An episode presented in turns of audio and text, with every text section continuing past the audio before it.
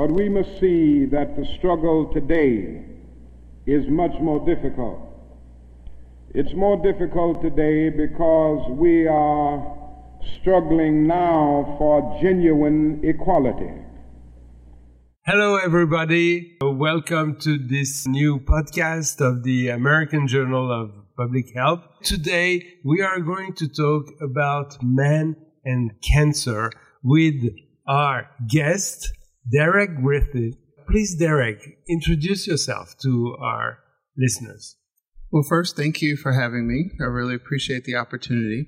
I'm a professor at Georgetown University in the School of Health. I'm a professor in health management policy and in oncology. And then also, I co direct the Racial Justice Institute and direct the Center for Men's Health Equity. And outside of there, I'm the chair of a group called Global Action on Men's Health. Very well involved in men's health. That's just incredible. So, why don't we start by giving us some idea of the work that you're doing in terms of men and cancer and why cancer? Well, we know cancer is, you know, both in the U.S. and globally is one of the two leading cause of death, you know, particularly since we know most men, most people die of non-communicable diseases. Mm-hmm. And so cancer is typically one of those leading causes we wanted to particularly look at cancer since there's been so much attention to prostate cancer, HPV, and just mm-hmm. other health issues mm-hmm. like that. And think about, in this case, how are men present represented in those pictures, in those issues, and mm-hmm. so forth. We know that men have a higher burden of disease, whether it's incidence or mortality from cancer.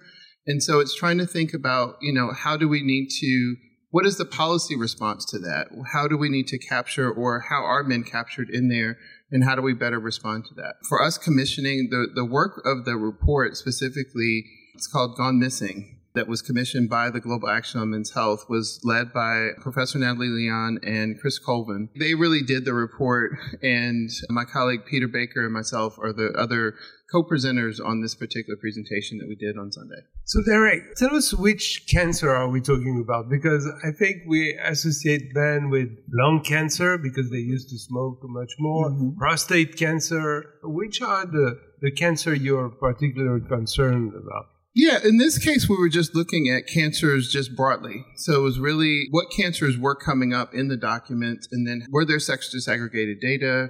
How did they talk about gender as a determinant? How did they think about that? So it was really whatever cancers were represented in those particular documents. You know, my purpose is my work. I'm particularly interested in the cancers that tend to be the ones that men have highest rates of and that are sort of the leading causes of cancer death and that would be lung cancer, prostate, colorectal is probably the top three.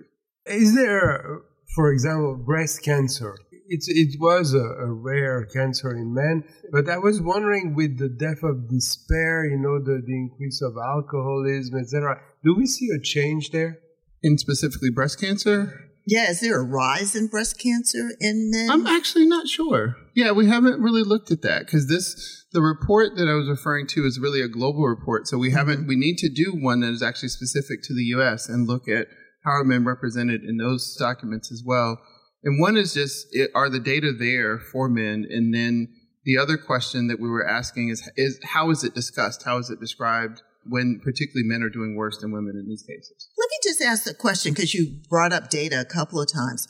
Do we have an issue with data disaggregation in terms of kids? We often talk about data disaggregation in terms of race and ethnicity. So it's very interesting to hear that by health conditions, by gender. Can you talk about that? Absolutely. So this is a common problem and it's it's actually something I'm also working on with the Office of Research on Women's Health within NIH. Mm-hmm. That we don't tend to sex disaggregate data or look at data or have present data by sex and gender consistently across different health issues. It's mm-hmm. not just cancer, but just across health issues, we don't tend to sex disaggregate and certainly don't look at the intersections of race and ethnicity mm-hmm. with sex and gender as a way to better understand which of those populations are doing worse within there.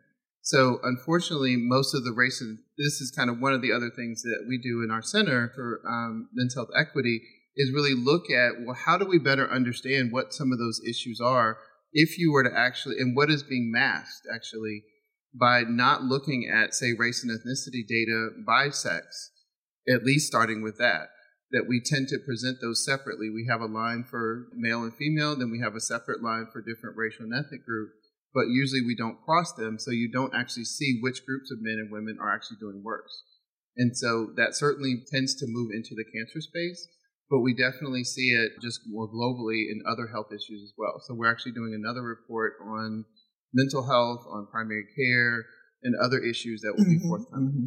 I'm just fascinated with this because, you know, I know a lot of data warriors. I think of myself as a data warrior, but I never really thought about the inequity that you're facing in men's health because we're not generating the data. Now, one of the things I wonder about is often our data comes from treatment, you know, those who come in, especially, you know, using primary care and men go in less. So is the problem that men don't utilize services enough and therefore if even if we want to use the data we have to say not powered or is it that we're just not paying attention to men's health?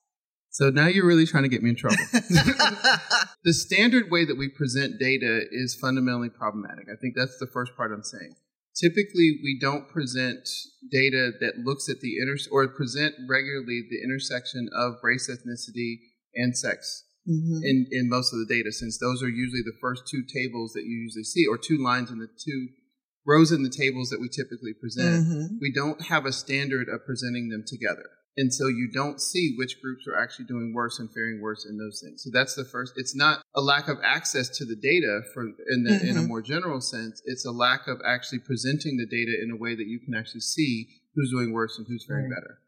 The second part there is the issue, and there's always sort of the conundrum of why men don't go to the doctor. Do men go to the doctor at, at lower rates than women? From what I understand from, from various systematic reviews, it's a little bit more nuanced.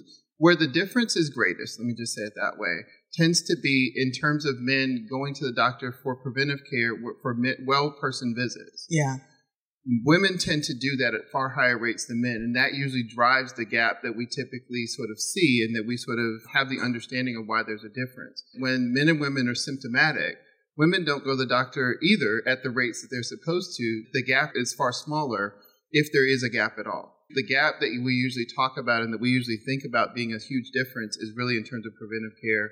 For me there's still a paradox there because uh, men are supposed to be the better understood people by medical establishment, which is essentially male or was until now. So how come is there this disadvantage of men when it comes to cancer? So I would be rich if I could answer that fully. I could be rich and retire, but I, I don't have the answer yet. So I think male bodies have been the standard, but men have not, in their totality, have not been the standard.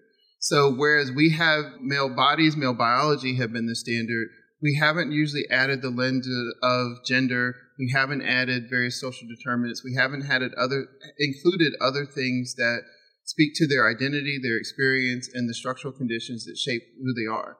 Those are the things that tend to be missing and that tend to be the primary drivers of men's health that are not incorporated into that picture. So we miss a lot. Yeah, we have a better understanding of male bodies and potentially how they work relative to women, but we don't have an understanding of the things that drive which groups of men tend to fare worse, which groups of men tend to have particular health issues, and the basically the gene environment interaction and other sort of contextual things that are shaping how male bodies are responding to different things. This is really interesting to me because it seems like, based on the question you were asking, Alfredo, is there's interesting advantages and there's interesting disadvantages. And typically when we talk about very negative things, stigmatized things like who's a substance abuser or, you know, very negative things, we have a lot of data on men and we focus on men because remember we had to kick the door open for the women to come in for substance abuse treatment. And when we talk about good health, it seems like the men are the archetype of what the body weight should be, what the dosage should be. And what you're introducing to us is kind of a really nuanced definition here of what the real advantage and disadvantage is by gender. Can you talk a little bit about when we add race and ethnicity, how that plays out in terms of these differences?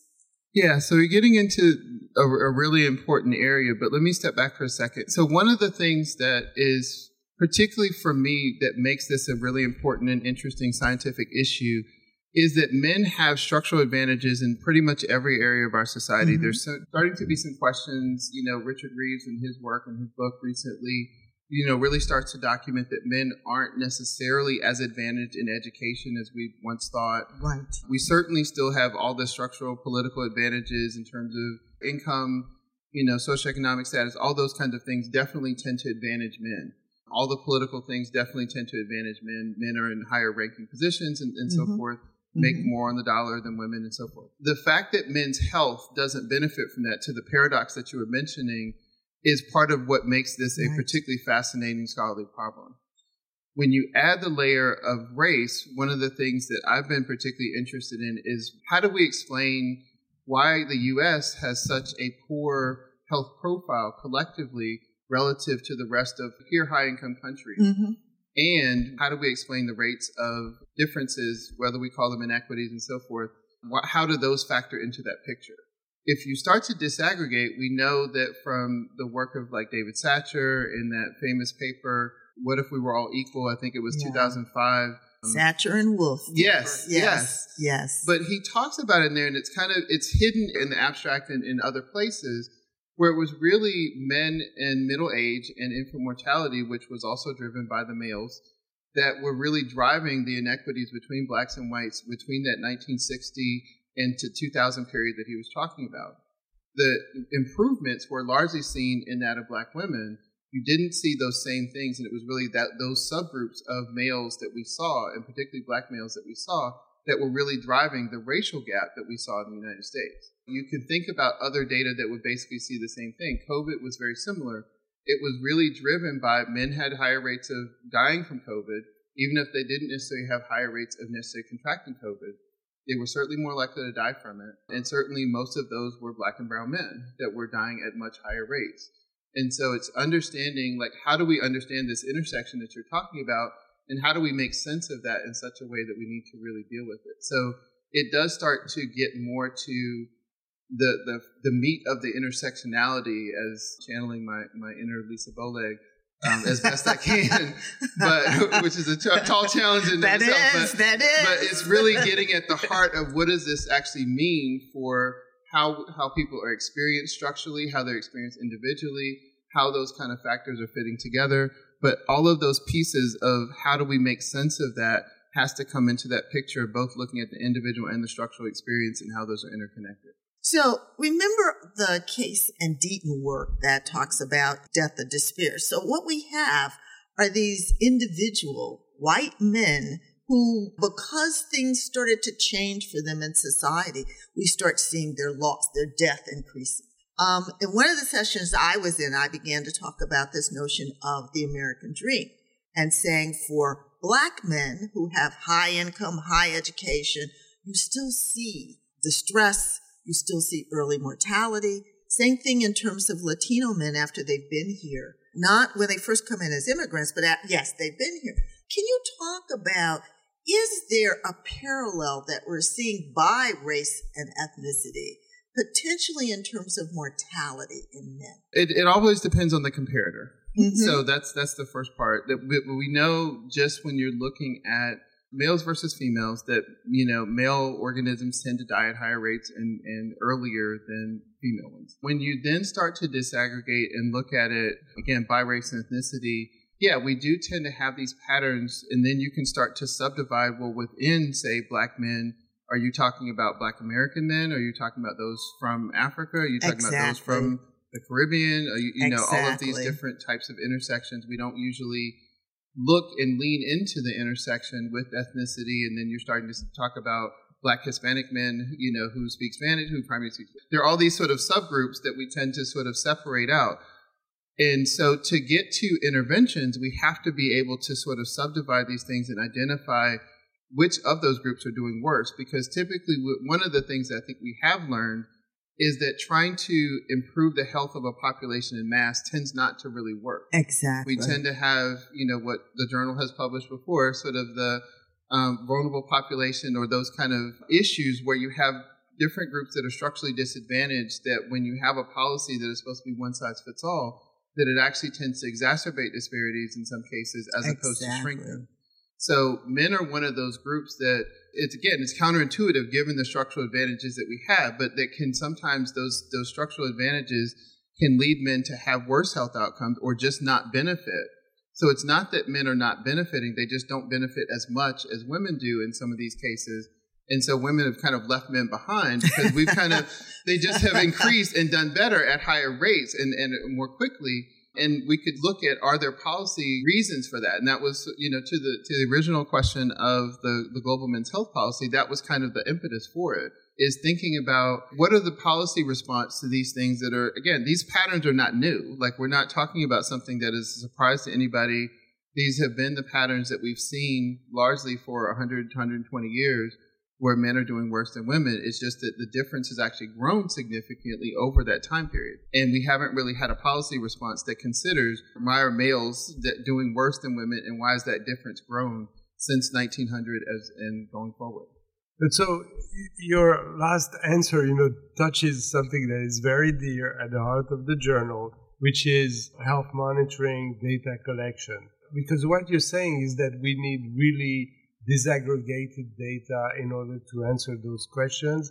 And this is the first step towards finding solution, you know, understand. So what would you suggest? What would be the optimal way of collecting this data, moving ahead and being able to answer those questions? I think we've got to collect data with the intention of using it for intervention. And I say it that way because usually we, we disconnect and utilize data sources that were not designed to answer questions or give you insight into why certain groups are having poor health outcomes, that give you insight into the psychosocial and structural mechanisms that are driving the health inequities that we see. If they're included, they're usually add ons. They're not sort of thought of, and we're usually looking at data that was never designed to inform health policy, health direct, you know, inform interventions at any type of level, and certainly not for that.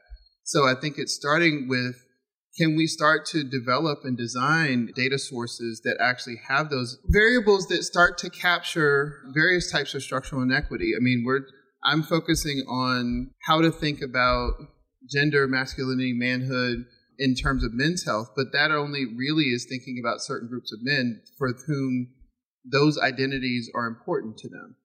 For other groups of men who may be more minoritized through other aspects of who they are, who may be gay, bisexual, trans, and so forth, or just, you know, members of the military, members of a strong faith community. Those aspects of their identities can be much more important in terms of finding the what's their why or why they want to be healthy in the context of an unhealthy environment and con- in space or where they live, or just a structural condition that is not really designed for them to be healthy. So we have to figure out what are the things that individuals are important for them to be able to give us a better sense of how to understand what is important from them from their perspective as their individual sort of identities that shape how they're going to respond to the environment where they live and where they live, work, play, and, and so forth.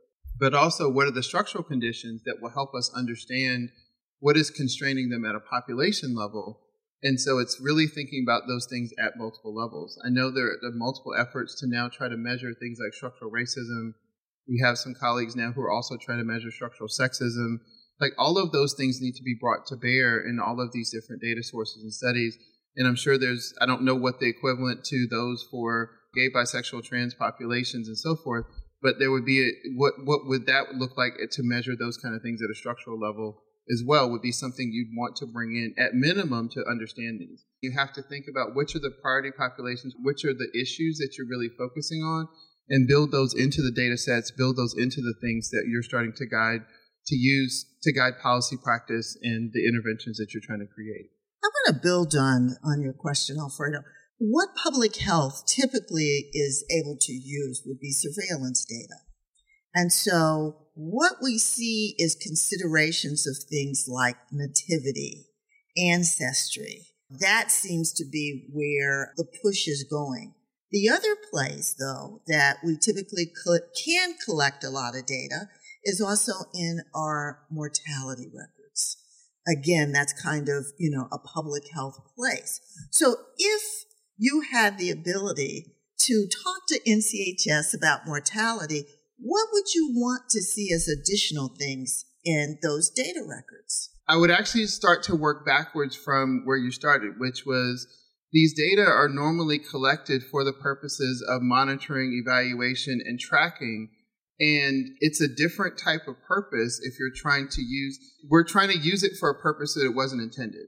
You know, monitoring is just tracking how is it going versus how do you actually explain it to fix it and those are not they're not synonymous i'm going to agree with you that that's true well i'm just but yeah. i'm going to in reality tell you this is what we have in public health now and to build what you want, maybe 10 years, Alfredo, 20 years. So help me now. I want to help no, you no. to not have any extra men die. So I, am agreeing with you. I'm just, I'm just starting with where we are. No, I'm, I'm, I'm completely 100% in agreement with you, but I'm just, I want to highlight that this is where we are as part of the challenge. Yes, now that I that, that's yeah. where I'm just starting. Yeah. That yeah. we have these data sets, mortality data. Again, it's not designed for the purpose of informing policy practice and intervention. So it's just starting with the point that we have a misalignment in the way, in the tools that we use to get to a particular solution and outcome, and that part of that we have to fix those tools. So how would we fix those tools? Would be to ask questions that help to illuminate. We haven't, I think, come to professional agreement about how to measure structural racism, for example. We would want to figure out how to actually do that. Can we actually start to incorporate that into these data sets that are being primarily used for monitoring and evaluation that can then be incorporated into these types of data sets. So it can ser- serve the dual purpose of not just monitoring and evaluation, but can actually also serve the purposes of informing and monitoring intervention policy and so forth. Same thing with mortality data. Can we start to look at things like how would you measure structural sexism as one of those things that we know that those data from Patricia Homan and others that those kinds of things do affect people's health and in a way.